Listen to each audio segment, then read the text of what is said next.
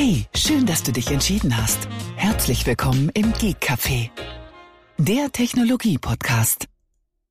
Hallo Tobi. Guten Abend, Thomas. Hallöchen. Hallo, alle guten Dinge sind zwei. Zwei. Nimm zwei. Das sagte schon die Stork äh, Schokoladenfabrik, hätte ich bald Ja, gesagt. oh, äh, not, not sponsored übrigens. Not sponsored. Obwohl ich Das mal, war- obwohl ich angefragt habe, ich geb's zu. Ja, kommt vielleicht noch. Mal, Kommt, mal abwarten. äh, Ja. Ich weiß nicht. Keine Ja, Ahnung. Ja, Ja. oder abwarten und Tee trinken. Ja, oder- die ganze Woche auch gemacht, ja. Oder, oder Ähm, nimm zwei nee. essen. Ja, genau. Äh, Ja. Oder das, ja. Nee, ich hatte eben gemeint, äh, der zweite Aufnahmeversuch jetzt. Ja, ja, schon klar. Das ich wollte halt noch ein kleines Wortspiel machen mit nimm zwei. ja, ja, genau. ja, genau. Äh, da gab es immer zwei Geschmacksrichtungen, Zitrone und Orange. Welche, welcher Typ bist du, Zitrone oder Orange bei dem zwei? Äh, ich würde wahrscheinlich eher zur Orange greifen, wobei ich beide ganz gut finde. Ja, also nimmt sich eigentlich, äh, für mich nimmt sich das Mhm. auch nichts. Also ich, ich Ja. äh, bin da relativ, äh, ja, Aber ich würde wahrscheinlich zuerst zur Orange greifen. äh, ja, Und dann die Zitrone hinterher. genau. Und dann wieder von vorne anfangen. Und dann zerbeiß ich's. das war jetzt eine andere Marke. Genau. Jetzt haben wir alle, alle Bonbon Ist aber fast alles durch, Marken genau. durch, genau. Jetzt müssen oder jetzt müsste man noch dieses, ah, wie hieß denn dann? Äh, bist du zu schwach? Ist Äh, Fisherman's Friend, ja. genau, Okay. ist es Mhm. zu stark oder so. Genau, so war das ja. Äh, kennst du doch die Werbung aus den Ende der 80er, Anfang der 90er mit ähm, Schimanski und Paroli, äh, wo er da am Hubschrauber hängt? Zumindest ein Stuntman hängt am, am Hubschrauber. Ah, frag mich jetzt. Wahrscheinlich, aber jetzt nicht bewusst vor, vor Augen. Ja. Ja, er hängt da so mit einer Hand am Hubschrauber, ist da irgendwie im, im Einsatz äh, und er hat aber nichts Besseres zu tun, als sich erstmal einen Hustenbonbon reinzuwerfen, weil äh, es kratzt ein bisschen im Hals. Ah, okay. Sehr gut, sehr gut. Ja. Ob das dann die einzigen Sorgen sind, wenn man am Hubschrauber hängt, ist eine andere Sache. Aber okay. Gut. Das war unser äh, John McLean. Ja. Wohl wahr. Eines der besten äh, Tatortreihen überhaupt. Also Schimanski war nach meiner Meinung die, die, Nach beste, vor, die ja. beste Reihe, genau. Ja, das war auch mal was anderes. Was, die, dann kam ja eigentlich auch nur noch, naja, okay, will jetzt nicht sagen über mo moderne Tatortproduktion, aber Ich naja. bin kein naja. modern, also ke- kein Tatort-Gucker, also von daher kann ich nicht mitreden. Ja, es, es gab dann noch ein paar nette, äh, die, die Kölner sind auch okay, aber hm, was mir gar nicht gefallen hat, das war der Tatort, Tatort aus Dortmund. Das war auch ganz, ganz böse, finde ich jetzt, aber okay. Gut, Wie gesagt, kann ich nicht mitreden. ich im Prinzip auch nicht. Ich habe dann immer mal sporadisch reingeguckt und geschaut, ob es Mhm. besser wird, aber äh, es wurde nicht besser, nach meiner Meinung. Okay, dann lass uns aus der Film- und Fernsehwelt und aus der Werbewelt in die Apple-Welt einsteigen. Wir haben heute so ein bisschen straffes Zeitprogramm. Ähm, in der letzten Folge haben wir darüber gesprochen, ähm, dass es ja so aussieht, dass äh, logischerweise das iPhone 15 nur einen USB 2.0 Controller an Bord hat. Und äh, das liegt daran, das haben wir auch erläutert, dass da nur ein USB 2.0 Controller auf dem A16 Bionic hängt. Dass es aber auch anders geht, hatte ich da noch so kurz angeschnitten, Mhm, weil genau. ich gesagt habe, ja, irgendein iPad hat ähm, und sogar noch ein aktuelles iPad, nämlich das iPad Mini der sechsten Generation. Das hat einen A15-Chip drauf, also eine, äh, eine Generation vor dem A16 logischerweise. Das hat USB 3.1 Generation 1 an Bord, was bis zu 5 Gigabit die Sekunde äh, oder realisieren kann. Also es zeigt uns, es geht auch anders. Man hätte auch ohne Probleme da ein schnelleres USB reinbekommen. Ähm, ja, das wollte ich jetzt nochmal ähm, nachreichen sozusagen. Und jetzt ist halt die Frage, ob das wirklich an dem Controller liegt, was ja viele vermuten oder was ja auch viele bestätigt haben, oder ob es halt einfach daran liegt, dass Apple es einfach nicht machen möchte, aber es hätte machen können. Das ist jetzt die Frage, weil die Theorie mit dem Controller ist jetzt so ein bisschen in Frage gestellt, finde ich, weil man ja sieht, dass der A15 hat ja wie gesagt USB 3.1 gehabt. Oder hat es ja noch, ist ja noch aktuell im Moment das iPad. Ja, die Frage ist halt, wieso sind sie bei dem Controller äh, in dem neuen Chip halt jetzt quasi wieder schnell oder die kleinere USB-Version anstatt dem, was sie vorher schon mal verwendet haben, ja. Ja. Ähm, nach wie vor mit das äh, Wahrscheinlichste ist ja alleine schon, um halt den Unterschied zwischen dem Standard und dem Pro-Modell auch darüber nochmal Mhm, äh, einfach herzustellen. Ähm, wobei, es ist halt schon sehr schade. ja. Ähm, aber ja, was wollen wir machen? Ändern können wir es eh nicht. Ich hoffe nicht, dass das irgendwie ein, äh, über die Software ausgebremst wird. Mhm. Dass wir schon andere Technik drin hätten, Ja. die äh, allerdings äh, entsprechend äh, dann halt nicht benutzt wird. Ähm, das, könnte, also sollte das der Fall sein und das sollte rauskommen durch irgendwelche Tests äh, ja, das oder, oder Operationen am offenen, am offenen äh, Herzen, ja, dann ähm, könnte das für Apple nochmal nach hinten losgehen. Ja. Das ist richtig, ja. Ja, ich meine, was jetzt auch äh, immer wieder äh, erstaunlich ist, finde ich, man hatte schon eine wesentlich schnellere Verbindung, also einen schnelleren USB-Standard und ist wieder zurückgegangen. Ne? Das ist äh, sehr, sehr traurig. Aber okay. Müssen wir mit leben. Und nur gerade an so einem, in Anführungsstrichen, exotischen iPad, was heißt exotisch, also dem, dem iPad Mini, äh, da mit USB 3.1 reinzugehen, was im Prinzip nicht schlecht ist, aber mm, warum hat man das jetzt nicht weitergeführt und hat wenigstens diesen Standard in die nächste Generation reingebracht, ähm, also sprich in den A16 reingebracht, das äh, ist schon sehr schade. Aber okay, wir können es nicht ändern. Und zum iPad Mini gibt es ein aktuelles Gerücht, da heißt es angeblich, das soll dieses Jahr noch ein Update bekommen, das Gerät. Also es soll ein iPad Mini der siebten Generation kommen. Äh, Das sagt jedenfalls Digitimes, Informationen aus der Lieferkette, aber wie so oft, es ist ein Digitimes-Bericht und der ist wie immer mit Vorsicht zu genießen. Vor allem wäre die Frage, welchen Chip haben wir dann drinne und wie schnell ist es USB? Stell dir mal Weil- vor, da kommt jetzt ein A16 rein. Und Ja, und du hast dann, USB 3. Ja, das, das wäre jetzt ganz kurios, ja. Das wäre ganz kurios. weil du bist dann langsamer als dein Vorgänger. Ja. Äh, Ja, ja. Jeweils von Das der wär- USB, von der USB-Geschwindigkeit, richtig, genau.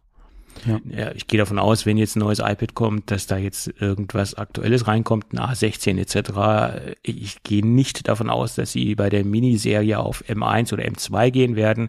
Das Ding wird wahrscheinlich in der in der A-Serie äh, weiter existieren. Also äh, das ist meine Vermutung. Obwohl so ein iPad Mini Pro wäre auch nicht schlecht. So mit M1 oder M2-Chip. Also ein M2. Aber okay. Wofür? Oder willst du das aktuell wirklich haben? Also ich nicht, aber es gibt bestimmt Kunden, die was Kleines, Performantes haben möchten, was Kompaktes. Kann ich mir gut vorstellen. Hm. Aber keine Ahnung. Der Kundenkreis wird wahrscheinlich sehr klein sein. So, dann lass uns über mein aktuelles Lieblingsthema sprechen. Da habe ich mich ja in den letzten Tagen intensiv mit beschäftigt und ich ähm, hatte ja gestern so ein bisschen Nicht nur du. auch andere, ja, ja, ich bin nicht der Einzige. Ja. Ja. Ja, ich habe mich dann, ich hatte gestern so ein bisschen ähm, im Außendienst zu tun und hatte auch die Gelegenheit genutzt, ähm, mal im Apple Store vorbeizuschauen. Okay, schön, Äh, schön. Ich war schon in der Nähe sozusagen, habe gesagt, okay, dann schaust du mal da rein und äh, habe mir dann mal vor Ort die ähm, die iPhones angeschaut, weil ich mich ja auch noch nicht ganz entschieden habe, was für ein Gerät es, es werden Hat soll. keins mitgenommen.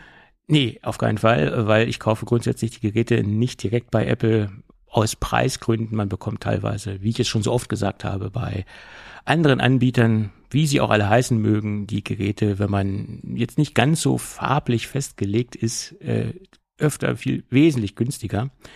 Und deswegen wollte ich aber trotzdem mal vor Ort nachschauen, was die Farben so im ja, im echten Licht, in Anführungsstrichen, naja, was heißt echtes Licht? Man hat halt auch eine Kunstbeleuchtung, aber man sieht halt wesentlich mehr, als wenn man sie im Internet sich anschaut. Und ähm, habe mir dann mal die verschiedenen Farben angeschaut.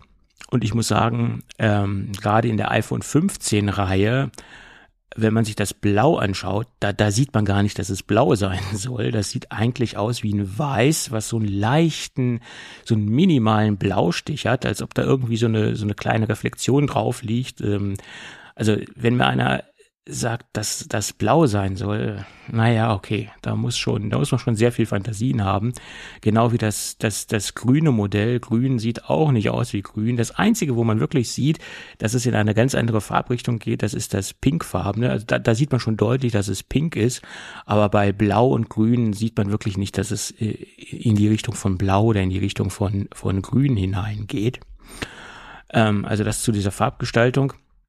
Und genauso interessant sieht's bei, bei den Pro Max Geräten oder bei den Pro Modellen aus. Die Farben ähm, äh, interessant sind, wie gesagt, das Natur ähm, Titan. Das sieht, finde ich, sehr interessant aus. Äh, viele sagen, dass das ähnelt dann sehr der Ultra 2 oder der Ultra 1 äh, Apple Watch. Also ich habe die jetzt mal nebeneinander gehalten, die beiden Farbtöne. Die sind aber sehr weit voneinander entfernt. Also da kann ich die Farbgleichnis ähm, nicht sehen oder die Farbgleichheit nicht sehen. Ähm, das ist schon sehr von, weit voneinander entfernt. Ähm, ja, das zu den Farben. Und dann habe ich mir mal die, die Feinwoven Cases persönlich vor Ort angeschaut. ja. Und da habe ich eine schöne äh, Hintergrundinformation bekommen. Ich sage jetzt absichtlich nicht, in, in welchem Apple Store ich war. Also ich, ich war in einem Apple Store äh, und der, der Kollege vor Ort hat mir gesagt, ja, die Aussteller, die wir hier stehen haben, die haben wir seit Release das sechste Mal gewechselt. Oh, ähm, um die schön äh, und äh, nice präsentieren zu können. Mhm, okay. Das sagt ja schon alles, nach meiner Meinung, wenn man sich die aktuelle ähm, die aktuelle äh, Situation oder Nachrichtensituation anschaut rund um diese feinwoven Cases. Es geht ja jetzt nicht nur um die Cases, es geht ja auch um die Armbänder. Äh, aber speziell äh, hängt sich ja die Presse und die Kollegen an den feinwoven Cases auf, mit Recht, wie ich finde der Eindruck ist jetzt auch nicht ganz so prickelnd. Ich habe die jetzt mal ein bisschen angefasst und mir ein bisschen genauer angeschaut und ich musste sagen, also äh, Apple hat das ja immer ähm, in Vergleich gesetzt äh, oder jetzt mit mit Wildleder.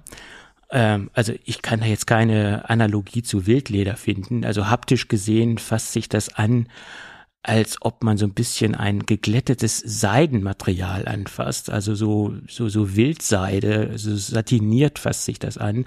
Aber Wildleder fasst sich nach meiner Meinung ganz anders an. Also da, da ist man weit von entfernt. Ähm, wie gesagt, es fasst sich nicht schlecht an, aber ähm, ähm, es ist jetzt auch nicht so ein Handschmeichler, dass ich sagen äh, würde, ja, das muss man unbedingt haben. Und äh, mit dieser Hintergrundinformation, dass die Dinger schon so oft ausgetauscht worden sind, ähm, ja, äh, finde ich das jetzt ja auch nicht so nachhaltig. Weil man vor Ort die Dinger immer wieder. Ähm, ja, okay, das ja? machen die im Laden. Ja, es ist ja auch die Frage, was passiert mit denen, die sie rausnehmen. Ähm, ja. Was mich wirklich mal interessieren würde, ist, ob das irgendwie an dieser produzierten Charge hängt oder ob das wirklich grundsätzlich auch von Apple so designt war. Also. Weil äh, das geht ja durch so viele Tests, ja. ja. Ähm, von daher kann also ich mir das eigentlich nicht vorstellen, dass es auch wirklich so sein soll. Also ich sage mal so, Apple hat sich davon selbst überraschen lassen, in Anführungsstrichen. Und ich kann mir nicht vorstellen, dass sie da ausgiebige Belastungstests ähm, gemacht haben oder ich sag mal, in dem Fall Simulationen durchgeführt haben, dass die oft angefasst werden, dass die ähm, irgendwelchen Umwelteinflüssen ähm, ausgesetzt werden, Feuchtigkeit oder äh, leicht schmutzige Finger etc. Das, das, ich glaube nicht, dass sie sich darüber Gedanken gemacht haben. Die haben sich mehr oder weniger Gedanken über das Material gemacht was ja eine Mischung ist aus Gewebe und aus Silikon, also aus Kunststoff und Gewebe. Und äh, wenn man sich die iFixit-Berichte anschaut, ist das auch ein extrem dicht gewobenes äh, Material. Also das hat schon eine gewisse Stabilität an sich. Aber dadurch, dass es halt ähm, Gewebe ist und wenn man das halt anfasst und ähm, ja mit den Fingernägeln rübergeht, dann verändert sich die Oberflächenstruktur, äh, was man bei iFixit lesen konnte. Sie haben es auch unter ein Mikroskop gelegt. Äh, sie haben da wirklich sich sehr viel Mühe gegeben, das zu analysieren. Verändert sich das Gewebe nicht an sich, sondern die Reflexion der, der Lichteinflüsse auf das Gewebe, das verursacht in erster Linie diese, diese Kratzer etc. Äh, und diese, diese Eindrücke, dass da Kratzer drauf sind. Und das entsteht nach einer sehr, sehr kurzen Zeit. Ich meine, es ist ja jetzt nicht so, dass die Leute die mhm. Cases ähm, jetzt zwei Jahre oder ein Jahr genutzt haben und dann diese, diese Gebrauchsspuren sehen. Die Dinger sind ja erst seit kurzer Zeit auf dem Markt. Und das finde ich also sehr, sehr traurig. Also, äh, dass, dass man sich nicht äh, so viel Gedanken gemacht hat, ähm, zumindest einen Langzeittest zu simulieren. Also gerade wenn man jetzt flächendeckend ein neues Material einführen möchte im Markt, das soll ja jetzt wohl so das Zukunftsmaterial bei Apple sein, dann äh, sage ich jetzt mal, ist das schon sehr, sehr traurig. Also ich denke schon, dass da Tests gemacht wurden. Deswegen kann ich mir eigentlich nicht vorstellen, dass es halt so jetzt ist, wie wir die Berichte halt hören. Ja. ja. Ähm, weil es geht ja nicht so ungetestet raus. Ähm, okay, klar, es gab auch wieder andere Beispiele. Ja, mit eins der prominentesten ist ja hier auch iPad Nano, äh, iPod Nano wenn man mal guckt hier äh, mit den ganzen Mikrokratzern, die Geräte sahen ja nach ein paar Wochen Nutzung äh, ohne Case auch nicht mehr so lecker aus, ja. Ja, aber das. Äh, und da gibt's ja auch noch andere Beispiele. Ähm, ja. Also so ganz neu oder überraschend ist es ja jetzt auch nicht bei Apple. Mhm. Ähm, aber wie gesagt, da na, irgendwas muss da sein. Ich kann mir nicht vorstellen, dass, dass da irgendeiner dazu ja, äh, ja gesagt hat äh, und die wussten im Vornherein, dass es so extrem ist. Ja. ja. Ja, jedenfalls ähm, gibt es ja jetzt nicht nur die Berichte darüber, dass das Material extrem anfällig ist, sondern Mr. Steve Hackett von Really FM hat das Ding sich nochmal genauer angeschaut und er hat auch bei seinem Case, er hat mehrere Cases gehabt, wenn man sich den Bericht genau durchliest, dass die USB-C-Buchsen, also die Einlässe für die USB-C-Buchse, alle leicht schief drin sitzen in den Cases. Das ist dann nochmal so ein zusätzliches Problem. Das wäre natürlich leicht zu beheben, indem man wahrscheinlich die, die Maschinen nochmal ein bisschen justiert. Aber das ist ja auch nicht der Qualitätsstandard, den man von einem Case ja. erwartet. Mhm. Ne? Ja. Ähm, das kann jetzt sein, dass eine gewisse Charge da äh, vielleicht in, das was schiefgelaufen ist, im wahrsten Sinne des Wortes. Aber das ist ja nicht der Qualitätseinspruch, wenn man sich ein hm. äh, 69 Euro teures äh, Apple Case genau, kauft. Das ist ja auch kein 19 Euro Case, ja. Ja, das ist ja jetzt nichts, was irgendwo bei ähm, äh, bei Temo oder wie sie alle heißen oder bei, äh, bei Alibaba äh, gekommen ist. Da hätte man das mehr oder weniger in Kauf genommen, aber nicht bei einem Premium-Hersteller, der sich anmaßt, natürlich auch Premium-Zubehör zu verkaufen. Also darüber bin ich jetzt sehr enttäuscht. Ne? Also über diese ganze Geschichte. Und, und dem Ganzen wird jetzt ja noch eine, wird jetzt noch irgendwo die, die Krone aufgesetzt. Apple gibt jetzt ja Reinigungstipps, wie man dieses Case reinigt. Im Prinzip ja nicht schlecht, dass sie das machen. Aber es wird ja immer kurioser. Man, man soll einen, einen sauberen Behälter nehmen. Man soll ein Teelöffel also 5 Milliliter flüssiges Waschmittel nehmen. Man soll eine Tasse 250 Milliliter Wasser nehmen, dieses äh, zusammenmischen und mit dieser Mische oder mit dieser Mischung soll man dann das Case mit einem fusselfreien äh, Tuch äh, bearbeiten und damit sollen dann angeblich die Gebrauchsspuren äh, äh, mehr oder weniger äh, sich verringern. Ganz weg sollen die auch nicht gehen, aber es soll dann danach etwas besser aussehen ja, meine Güte, wenn ich dann regelmäßig mein Case sauber machen muss äh, und dann noch einen Support für mein, für mein Case äh, ans Tageslicht legen muss oder, oder durchführen muss, äh, das, das nimmt ja immer, immer wildere Blüten an oder schlägt ja immer wildere Triebe aus, sage ich jetzt mal, um das jetzt mal metaphorisch auszudrücken. Naja, dein Echtleder-Case möchte auch gepflegt werden. Ja, aber da bei, Leder, bei, bei Leder ist man ja gewohnt, dass es eine gewisse Patina hat, aber wie ja die gute äh, Dame von The Verge schon gesagt hat, das ist keine Patina, das sieht einfach dreckig und schäbig aus, das Ganze. Ne? Also von daher äh, sehe ich das ein bisschen zwiegespalten, das Ganze. Des Weiteren gab es ein internes Memo, was an alle Mitarbeiter im Einzelhandel, also an die Retail-Mitarbeiter gegangen ist, die direkt bei Apple angestellt sind dass ähm, man die Kunden darüber informieren kann, wenn sie nachfragen, was wahrscheinlich auch schon äh, des Öfteren in der letzten Zeit passiert ist, dass einige Kratzer nach einer gewissen Zeit etwas, äh, sich etwas verringern können und dass es in der, mehr oder weniger in der Natur der Sache von, von dem Material liegt, dass äh, man Gebrauchsspuren am Case sieht. Das sind die offiziellen Aussagen, die die Mitarbeiter den Kunden mitteilen dürfen. Also gab es da schon Informationen. Ja. Also, wenn ich jetzt diese ganze Gerüchte, nicht Gerüchtesituation, sondern Berichterstattung mir so äh, anschaue und da jetzt mal so einen Strich drunter ziehe, muss ich sagen, zum jetzigen Zeitpunkt, dass sich Apple mit dem Material kein Gefallen getan hat. Das ist meine Meinung, die ich mir darüber momentan mhm. gebildet habe. Finde ich zumindest. Ja, ja. Mal gucken, wie sich das noch entwickelt, ja.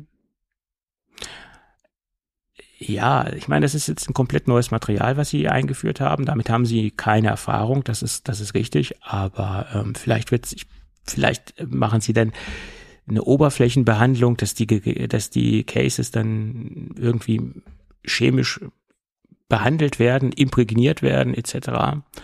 Äh, keine Ahnung, was man da machen kann. Ich, ich denke, wenn man da eine vernünftige Oberflächenbehandlung vornimmt, das ist jetzt meine laienhafte Vermutung, kann man das schon etwas widerstandsfähiger gestalten. Nur die Frage ist, äh, man möchte das Ding ja auch nicht in, in Chemie tauchen. Man möchte das ja auch halbwegs ökologisch machen, das Ganze, ob das dann im Sinne des Erfinders ist, ne? das Ganze dann noch ähm, mit irgendwelchen chemischen Mitteln zu behandeln. Hm. Keine Ahnung. Ja, also bin ich sehr enttäuscht, muss ich sagen. Das äh, ist nicht so mein Anspruch, den ich an ein Apple Case habe. So, und dann gab es Überraschungen, äh, was die Batterielaufzeit be beanlangt. Ähm, da hat das iPhone 15 Plus wesentlich besser abgeschnitten als das iPhone 15 Pro Max. Und das äh, waren jetzt nicht nur zwei, drei Minuten oder eine halbe Stunde, das ist schon signifikant. Diese Zahlen wurden von mehreren Quellen bestätigt. Äh, es variiert immer mal so um 10, 20 Minuten, weil viele Tests auch unter anderen Bedingungen äh, stattgefunden haben. Aber im Durchschnitt kann man sagen, dass das iPhone 15 Plus 13 Stunden und 19 Minuten durchhält und das Pro Max elf Stunden und 41 Minuten. Und das ist schon mal äh, erheblich, sage ich mal. Also das ist jetzt nicht wenig. Bin ich sehr überrascht, dass man da so viel ähm, rausgeholt hat oder dass es da so große Unterschiede gibt. Ist interessant. Deswegen ja. habe ich äh, mich mehr oder weniger auch dazu entschlossen. Ich war ja erst auf der iPhone Pro Max Schiene unterwegs. äh, aber es gab noch so ein paar andere Gründe, die da mit reingeflossen sind äh, in der letzten Zeit, dass ich wahrscheinlich doch nur das Plus, Plus nehmen werde. Ja, nur. Genau, nur. Nein, das im Prinzip, wenn man sich die Speichergrößen genau gegenüberstellt, weil das, wenn man sich ein Plus in 256 nehmen würde und sich das dem Pro Max gegenüberstellt, ist der Preisunterschied gar nicht mehr so groß, weil es bringt ja nichts, wenn man die Startversion mit 128 Gigabyte vergleicht mit der äh, Startversion 256 Gigabyte. Wenn, müsste man ja auch die gleichen Speichergrößen äh, mhm. vergleichen und dann ist man preislich gesehen gar nicht mehr so weit voneinander entfernt. Äh, und gerade wenn man so lange mit dem Gerät unterwegs sein möchte wie ich, ich gehe davon aus, dass das wieder so ein Dauerläufer sein wird bei mir. Ähm, aber äh, es gab ja noch so ein paar andere Informationen, die herausgekommen sind, die mich eigentlich dazu bewogen haben, doch zum Plusgerät zu greifen. Und ähm, der, der, der erste Punkt, der mich dazu gebracht hat, äh, waren, dass ja erste Drop-Tests oder Falltests äh, stattgefunden haben. Oh, planst du dein Telefon fallen zu lassen? Nee, aber das sind natürlich so alles so kleine Punkte, die damit einfließen in die Kaufentscheidung. Und ähm, es bleibt ja nicht aus, wenn man ein Gerät so lange benutzt. Oder es kann ja auch schon nach zehn Minuten Benutzung auf den Boden fallen, wenn man ungeschickt ist. Also so ein Drop-Test, den führt man natürlich im Normalfall nicht aktiv, also ich zum Beispiel würde ihn jetzt ja nicht äh, so durchführen. Es passiert ja unabsichtlich, dass ein Gerät runterfällt, zumindest im Alltag. Ähm, und von daher sollte man vielleicht doch darauf achten, dass die Geräte etwas stabiler sind. Und es gab den ersten Drop-Test, den Mr. Sam Cole von Apple Track durchgeführt hat, ähm, ein australischer Tech-Blogger, ähm, der hat ein sehr, sehr eindrückliches Video gezeigt, wo er das äh, 15 Pro Max mit dem 14 Pro Max verglichen hat. Also das aktuelle Modell mit dem Vorgängermodell. Und wenn man sich dieses Video anschaut, dann denkt man, äh, das, das kann ja alles nicht wahr sein, also was da jetzt passiert ist. Da, da sieht man, ähm, dass das Gerät sehr, sehr schnell äh, auseinanderfliegt, dass die Kameraabdeckungen oder das ganze Kameramodul auf der Rückseite sehr schnell rausfliegt. Also, äh, dass da doch sehr schnell äh, massive Schäden sich an dem Gerät äh, zeigen und das das 14 Pro Max ist mehr oder weniger, abgesehen von den optischen Beeinflussungen, relativ unberührt von dem Ganzen. Ähm, und wie gesagt, das waren die gleichen Situationen und die gleichen Falltests und die gleichen Höhen etc. Also es wurde alles mehr oder weniger gleich durchgeführt. Und das 14 Pro Max äh, schneidet da deutlich besser ab. Und da gab es auch einige Theorien zu oder auch einige Fakten, äh, dass der Titan, Titan, die Titanrahmen die Stöße wesentlich schneller oder besser, in Einführungsstrichen, falls mir von besser überhaupt sprechen kann, aber je, je, jedenfalls viel besser transportiert an die Komponenten, äh, an die Glasflächen auf der Rückseite und auf der Vorderseite und ähm, dass man sozusagen eine schlechtere strukturelle Integrität hat an, an dem ganzen Gerät.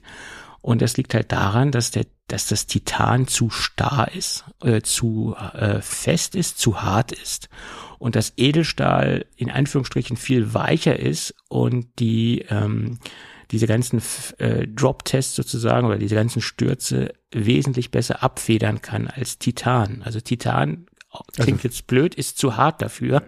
Federn in Anführungszeichen. Ja, aber, ja. genau. Aber wie, äh, das Stahl ist so ein bisschen ähm, dämpft das Ganze etwas besser ab. Ja. Und das ähm, erklärt natürlich auch, dass das 14 Pro Max, was ja aus was einen Edelstahlrahmen hat, wesentlich besser abschließt, äh, ab, ja, oder äh, bei dem Test besser ähm, abschneidet als das Titanmaterial oder das Gerät mit dem Titanrahmen. Und meine Theorie oder meine äh, These, die ich da aufgestellt habe, das ist das erste iPhone, was auf Titan basiert bei Apple. Und das ist die erste Generation. Und ich sage mal so, da hat Apple logischerweise noch keine Erfahrungswerte sammeln können. The First Generation. Und das Ganze wird erst in der nächsten Generation, wenn sie weiter mit Titan am Start sind, wenn sie weiter Erfahrungen sammeln konnten, äh, wirklich ähm, solide sein, wirklich hundertprozentig funktionieren oder die Stabilität haben. Und deswegen ist es auch ein Grund, dass ich mich wahrscheinlich zu 99 Prozent nur für das Plus-Modell entscheide, weil da hat man gewohnte, einen gewohnten Edelstahlrahmen oder gewohnte Materialien, wo Apple auch genügend Erfahrungen mit sammeln konnte in der Vergangenheit und ähm, das Pro Max oder die Pro-Serie ist einfach ähm, an vielen Ecken zu neu und Apple hat damit zu wenig Erfahrung. Das ist jetzt meine These oder meine Theorie, die ich da aufgestellt habe. Ja, okay, es hängt halt einfach mit dem Material und der Konstruktion zusammen. Ähm, das ist halt eine Eigenschaft, die Titan einfach mitbringt, dass es steifer, ja, fester ja. ist. Ja. Ähm, mit all seinen Vor- und dann eventuell hier auch mit den Nachteilen.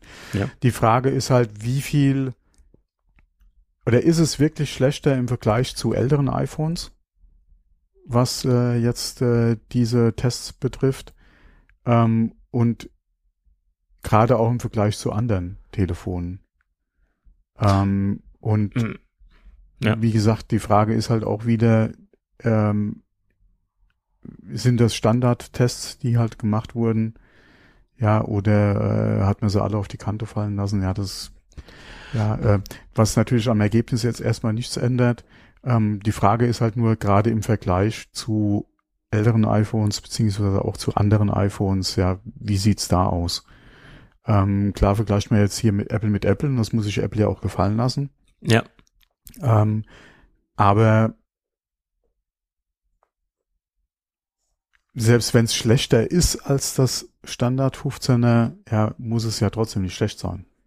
Nee, aber wie gesagt, äh, er hat sich jetzt auf das 14 Pro Max bezogen und da sieht man in dem Falltest gleiche Bedingungen, gleiche Höhe, gleicher, mhm. gleicher Aufprall da sieht man, dass es deutlich schlechter ist. Und ähm, daraus schließe ich, wie gesagt, dass, dass diese, diese, diese ganze Titan-Geschichte ähm, noch bei Apple in, in Anführungsstrichen in den Kinderschuhen steckt. Das ist jetzt ein bisschen sehr polemisch ausgedrückt mit den Kinderschuhen, aber dass da einfach Erfahrungswerte fehlen bei Apple. Auch wenn sie vor 20 Jahren mal ein Titanium MacBook äh, produziert haben, aber das hat ja sehr wenig mit dem iPhone zu tun.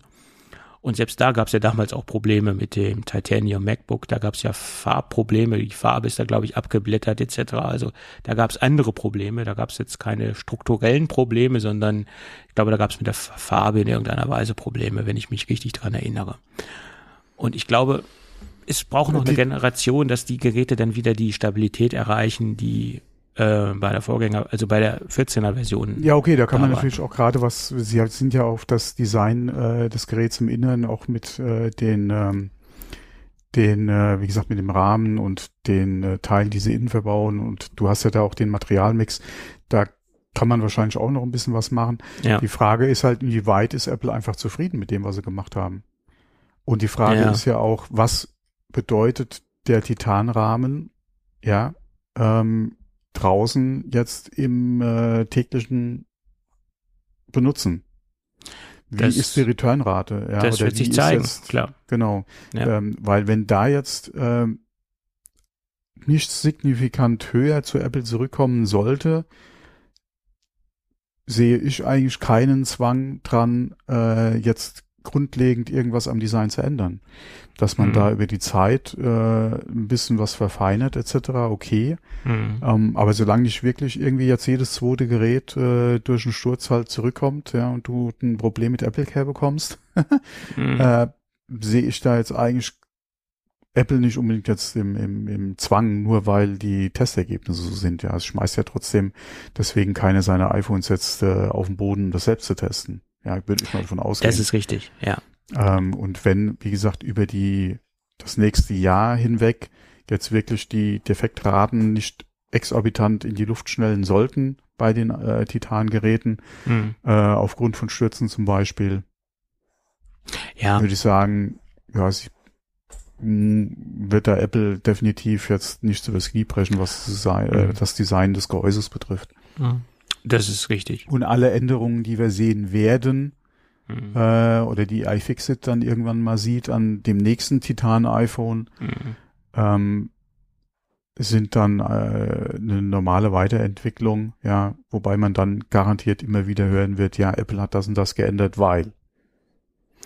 Ja. Also das ist, das ist korrekt. Äh, aber wie gesagt, ich sehe es halt so, dass Apple in dem Bereich noch ein wenig Erfahrungen sammeln muss, das ist, oder sammeln wird äh, letztendlich. Und äh, das ist halt, wie gesagt, meine Schlussfolgerung daraus, dass das nächste, nächste Gerät wahrscheinlich etwas robuster sein wird als das erste Gerät. So sehe ich das. Und beim 15 hat man, wie gesagt, bewährte Materialien verwendet, die Apple mehr oder weniger lange Zeit in der Produktion und einen hohen ein hohes Maß an Erfahrung mitsammeln konnte und da, da gehe ich ganz einfach von aus, dass das Gerät stabiler ist. Ja. Vielleicht rede ich mir dann auch nur das kleinere Gerät schöner in meiner Welt, kann auch sein. ja, wie gesagt, ich, ich gehe mal davon aus, dass Apple schon bewusst ist, dass Titan diese Eigenschaften einfach mitbringt und da vom Design her und auch gerade, wie gesagt, mit dem, mit dem Materialmix ja. da schon hin drauf oder drauf hin versucht hat zu arbeiten, da ein bisschen ähm, äh, dagegen zu arbeiten. Da mhm. werden sie natürlich jetzt in der Entwicklung nicht stehen bleiben, sondern da wird es auch für die nächsten Geräte wieder Veränderungen geben, vor Klar. allem wenn sie halt bei Titan dabei bleiben wollen. Mhm. Gehen wir mal davon aus, ja, dass auch die nächsten Pro-Modelle Titan sein werden. Dann werden wir da auf jeden Fall auch da sehen, dass einfach vom Design her, was jetzt die Konstruktion betrifft, dass sich da auch noch mal ein bisschen was tun wird. Aber ich denke auch, dass Apple sich bewusst ist, dass ähm, sie da vielleicht jetzt erstmal nicht an die Werte rankommen, weil einfach das Material mhm. Titan äh, andere Eigenschaften hat. Ja. Ähm, ja. Alles andere werden wir sehen im, im äh, Titan V2. Ja, aber die, also der, der Hauptgrund, den ich jetzt da ja sehe, warum Apple sich für Titan entschieden hat, ist ja die Gewichtsersparnis. Das ist ja auch mehr oder weniger bei der Keynote so rausgekommen. Ähm, ja, vor allem ne? auch bei den ganzen Testberichten jetzt. Ja, letztendlich. Und ähm, ich kann mir jetzt nicht unbedingt vorstellen, dass Apple die Gewichtsersparnis oder die Stabilität der Gewichtsersparnis opfert. Also ich, ich hätte doch lieber ein nee, nee, das ist stabile. Das ist stabile. Ja, du siehst ja, wie es auseinanderfliegt äh, in dem drop nee, nee, nee, wie, Das hat nichts damit zu tun, dass es nicht stabil ist. Das ist zu stabil. Das gibt die Energie oder absorbiert ab, die Fallenergie nicht ja, so gut wie das andere Material. Genau. Das, wie gesagt, aber das eine ist, ist nicht gleich das andere. Ja, also wie gesagt, Und, der ähm, Titanrahmen, der absorbiert halt nicht so gut die Stöße genau. wie der Edelstahlrahmen, ja. weil der Edelstahlrahmen das etwas besser abdämpft, sage ich jetzt mal. Ja, aber, aber wie diese, gesagt, das, an sich ist das Ding stabiler, weil ansonsten könntest du es bei der gleichen Stabilität beziehungsweise äh, äh, Festigkeit, ja, äh, oder auch besseren Festigkeit. Ähm, und wie gesagt, mit den ganzen Flex-Tests etc. hast du ja nicht gehört, dass es irgendwie flex flexibler sein sollte, sich verdrehen lässt, ja, oder du das Ding mit der Hand einfach, ja, äh, wie gesagt, äh, äh in sich verdrehen kannst, ja. ja, ja. Da hast du ja gar nichts gehört. Äh, und da müssten die Werte sogar besser sein als mhm. äh, bei dem iPhone 15 äh, im Vergleich zum Pro aufgrund des Titanmaterials.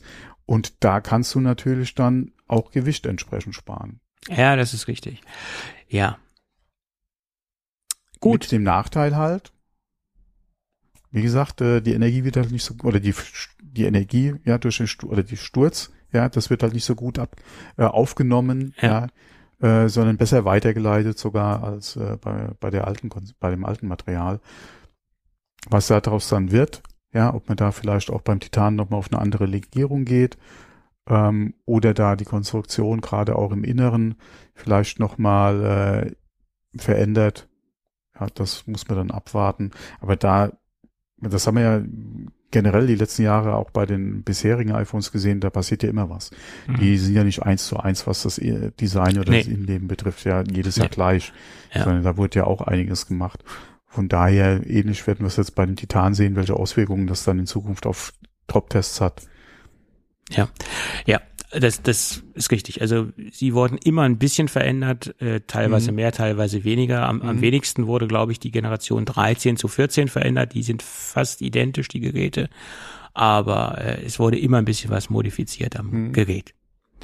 Ja, und beim 15 Pro Max und beim 15 Pro wurde halt im Moment sehr, sehr viel modifiziert. Und ähm, mhm. das bringt uns auch zum nächsten Thema, weil da geht's nämlich um äh, nee, das nächste Thema, ja doch, äh, es geht um, um den Titanrahmen.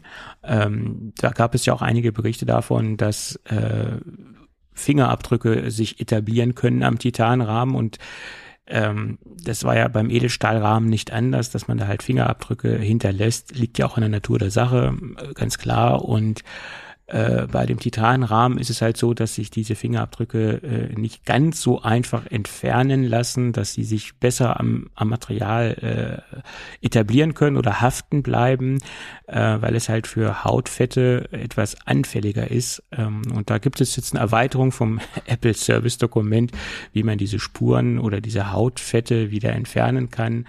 Da soll man einen äh, angefeuchteten, fusselfreien Lappen nehmen und damit kann man dann diese Spuren wieder entfernen entfernen. Gut, das ist jetzt, das sehe ich jetzt nicht als großes Problem an, das sehe ich mehr oder weniger naturgegeben an, dass man sich halt für das Material entschieden hat. Das sind Materialeigenschaften. Ähm, viele Kunden berichten auch darüber, dass es bei verschiedenen Titanfärbungen anders aussieht. Äh, etwas schlimmer soll es bei dem Titan blau sein und etwas weniger soll es bei Naturtitan sein. Das liegt wahrscheinlich nicht unbedingt an der Materialeigenschaft, sondern einfach an der Farbe, dass man es halt auf Blau besser sieht. Diese Schattierungen, diese Fettflecken in Anführungsstrichen und dass man das bei dieser Naturfarbe wahrscheinlich etwas weniger sieht. Das ist meine Vermutung. Ich gehe davon aus, dass die, die Oberflächen, egal welche Farbe ich jetzt nehme, alle gleich behandelt sind bei, bei Apple und dass es da keine Unterschiede gibt. Das ist meine Vermutung. Und äh, wie gesagt, da haben sich einige Nutzer darüber aufgeregt, dass ähm, dass man Fingerabdrücke hinterlässt. Da, das sehe ich jetzt ein bisschen als übertrieben an, ähm, weil liegt einfach an der Natur der Sache.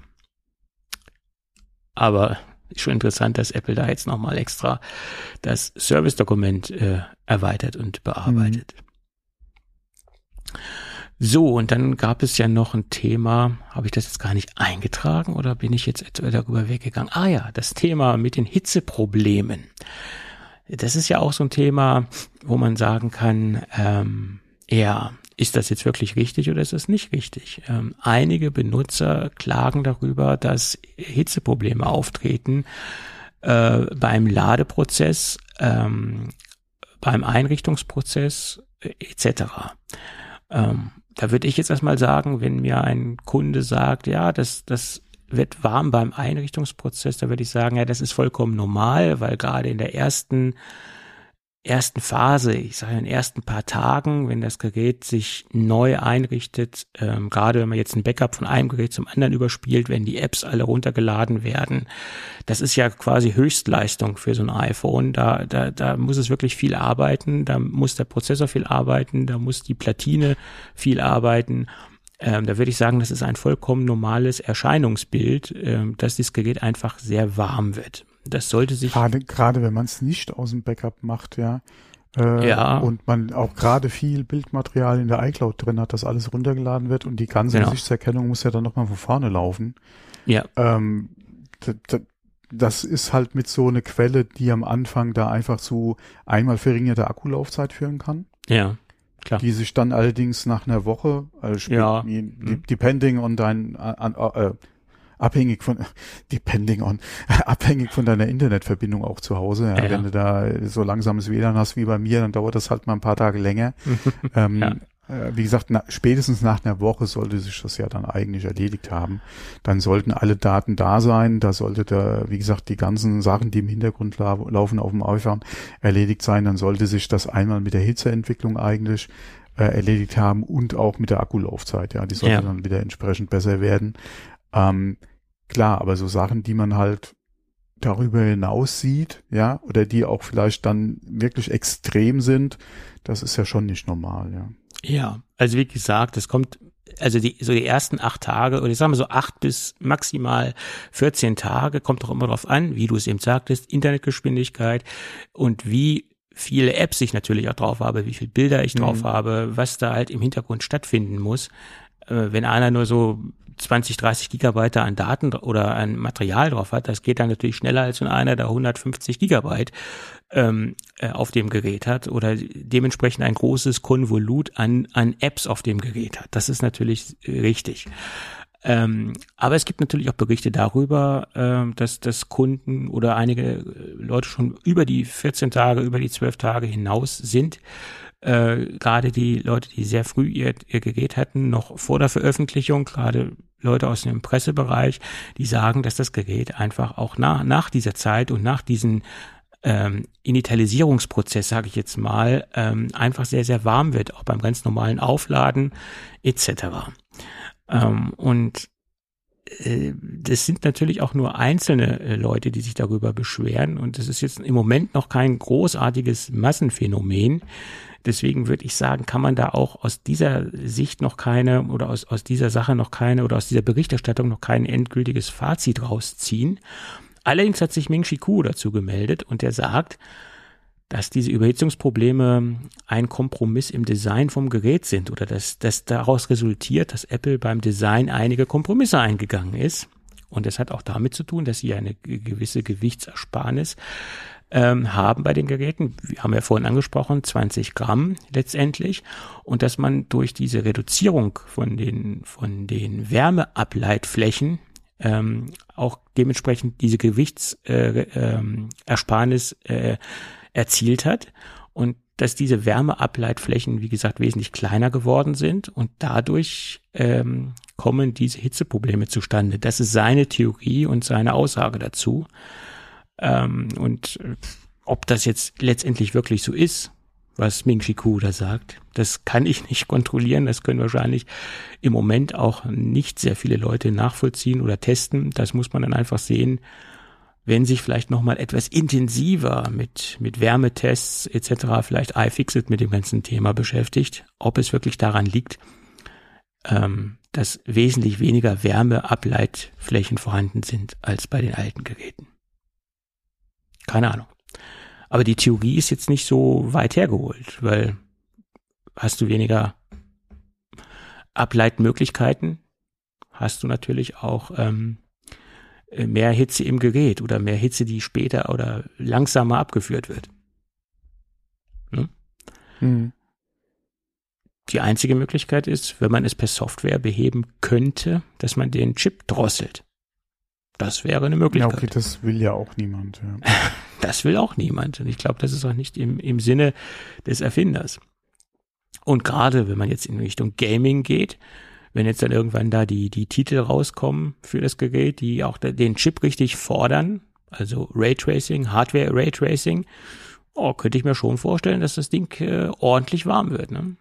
Und wenn da, dann, wie gesagt, diese Hitzeableitungsmöglichkeiten fehlen im Gerät, hm, das ist dann nicht so, nicht so schön. Hm. Ja. Auch so ein Grund, warum ich jetzt nicht unbedingt zum Pro Max greife. naja, gut. Schauen wir mal. Aber es gibt noch eine gute Nachricht. Alle iPhone 15 Modelle unterstützen Ethernet. Also das heißt, wenn ich einen USB-C zu Ethernet Adapter anschließe, kann ich da ein RJ45 Kabel anschließen und habe halt die Möglichkeit, kabelgebunden das Ganze ins Netzwerk zu hängen.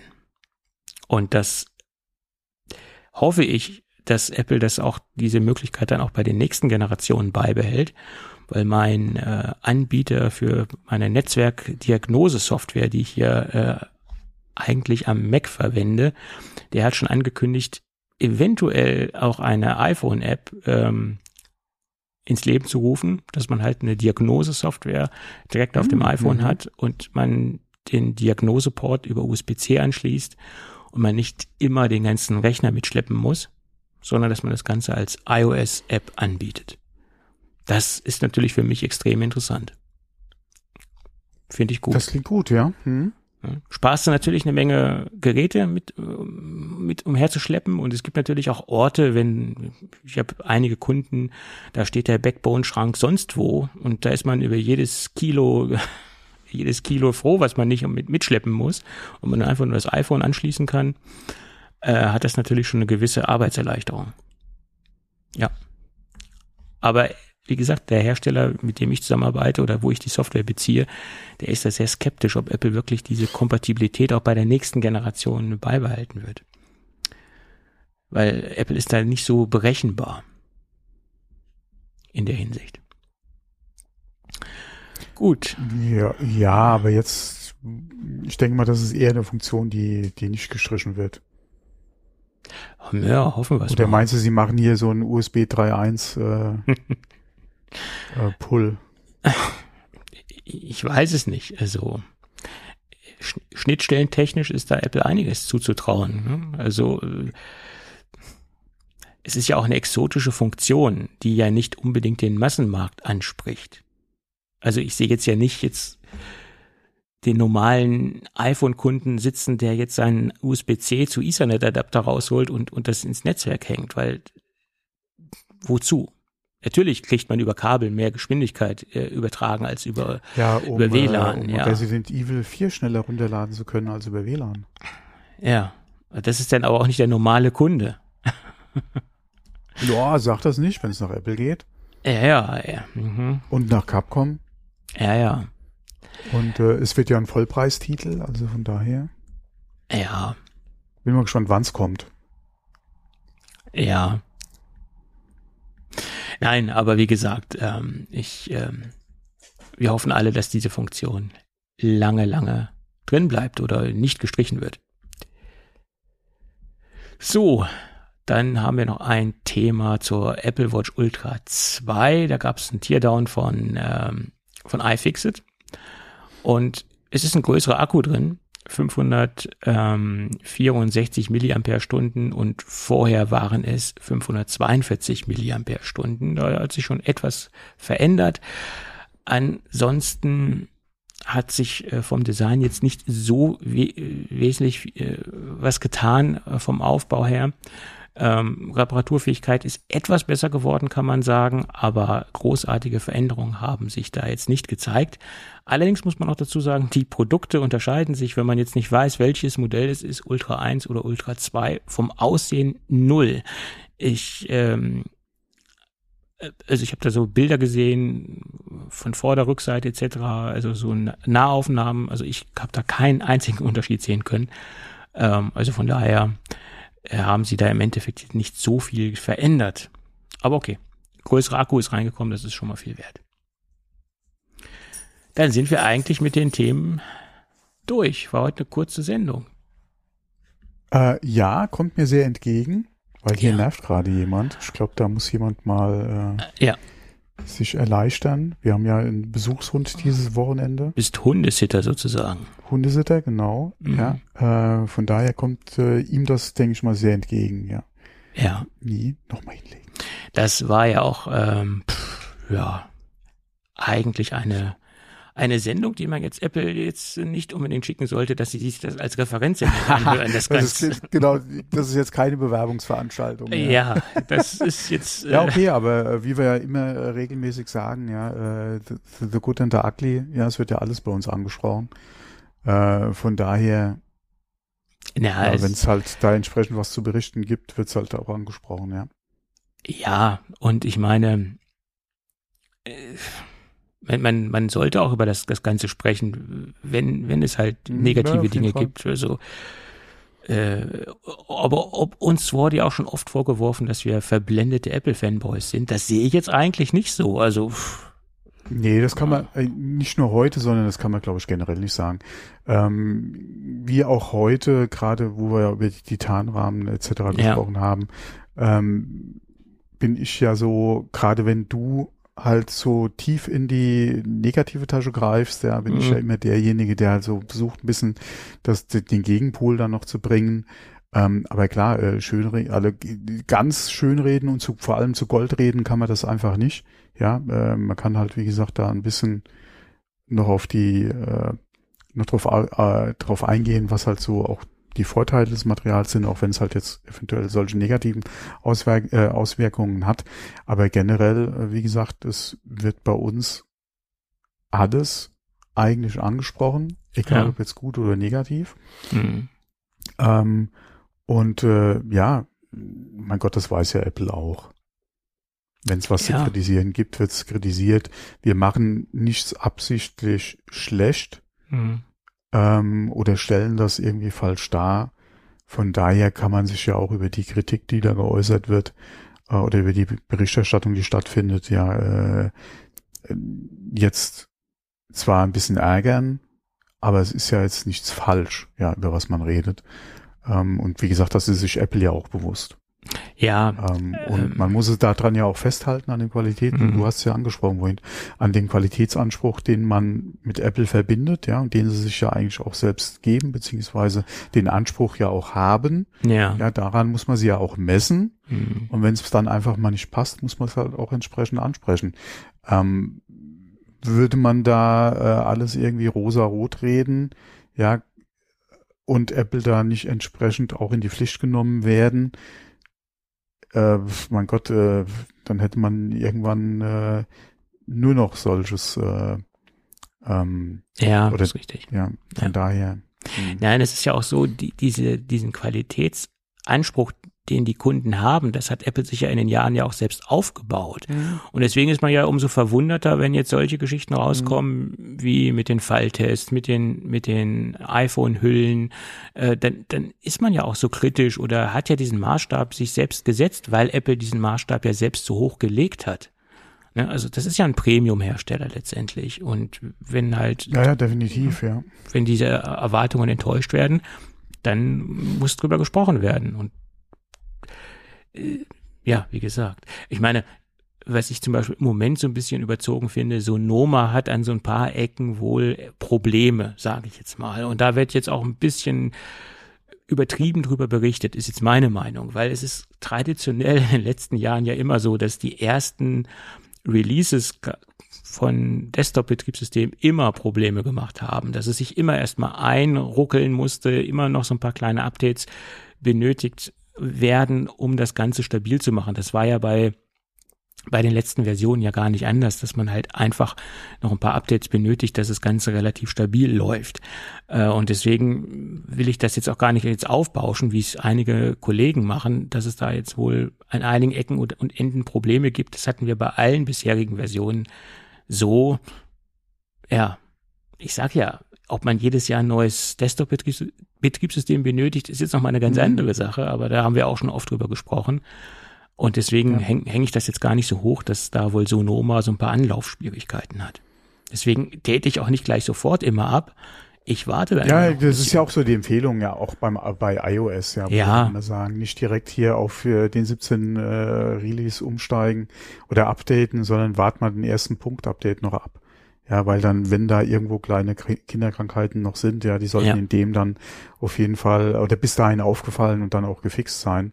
Ähm, das ist eine Prämisse, da lebt man eigentlich ganz gut mit. Ja. ja äh, auch bei OS 10. Nicht unbedingt den Release installieren, sondern mal kurz abwarten, ja, bis vielleicht zum ersten Punkt-Update. Ähm, und dann, ja, äh, das Ganze angehen. Und äh, generell, ja, Betas, auch wenn die letzten Jahre relativ gut oder die letzten Releases relativ gut waren, wenn man da nicht ein Gerät hat, auf dem man das äh, irgendwie abseits äh, seines normalen mhm. äh, täglichen Nutzens äh, noch installieren kann, dann sollte man da eigentlich generell ja die Finger von lassen. Klar ist es nice, ja, da mit dabei zu sein, aber wenn man nicht wirklich irgendwo Entwickler oder Tester ist, ja, gerade auch vielleicht im beruflichen Umfeld, ähm, aber dann hat man auch der äh, oder dann hat man ja auch dann speziell Geräte dafür, ja. Ja, klar. Äh, so den Daily Driver, da sagen wir auch immer, wenn es wenn man nicht verrückt genug ist, ja, sollte man da eigentlich auch die Finger, äh, die Finger von lassen. Und wie gesagt, auch bei den endgültigen Releases vielleicht mal doch so das erste Update abwarten. So das sehe ich das auch. schon Sinn. Genau. Ja. So ist das. Und bei mir ist es zum Beispiel so, ich fange dann erstmal bei, ich habe bei dem unwichtigsten Gerät an, das, das date ich dann erstmal ab und äh, bevor mhm. ich dann den Hauptrechner update, also mein, mein Arbeitspferd update, das dauerte dann so drei, vier Wochen ungefähr, bis ich dann mich entschieden habe, abzudaten. Ja, es ist ja auch immer die Frage, welche Software nutzt man noch bei dir nochmal eine ganz andere Sache, weil du ja. dann ja auch gerade für den Beruf nochmal so spezielle Software hast.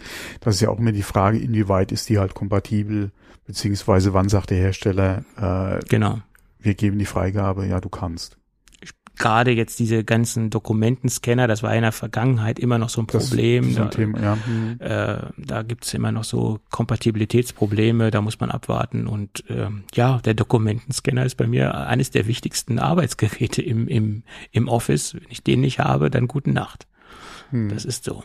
Und da nützt mir auch kein Sonoma, weil wenn der Scanner nichts läuft, hilft mir auch kein Sonoma.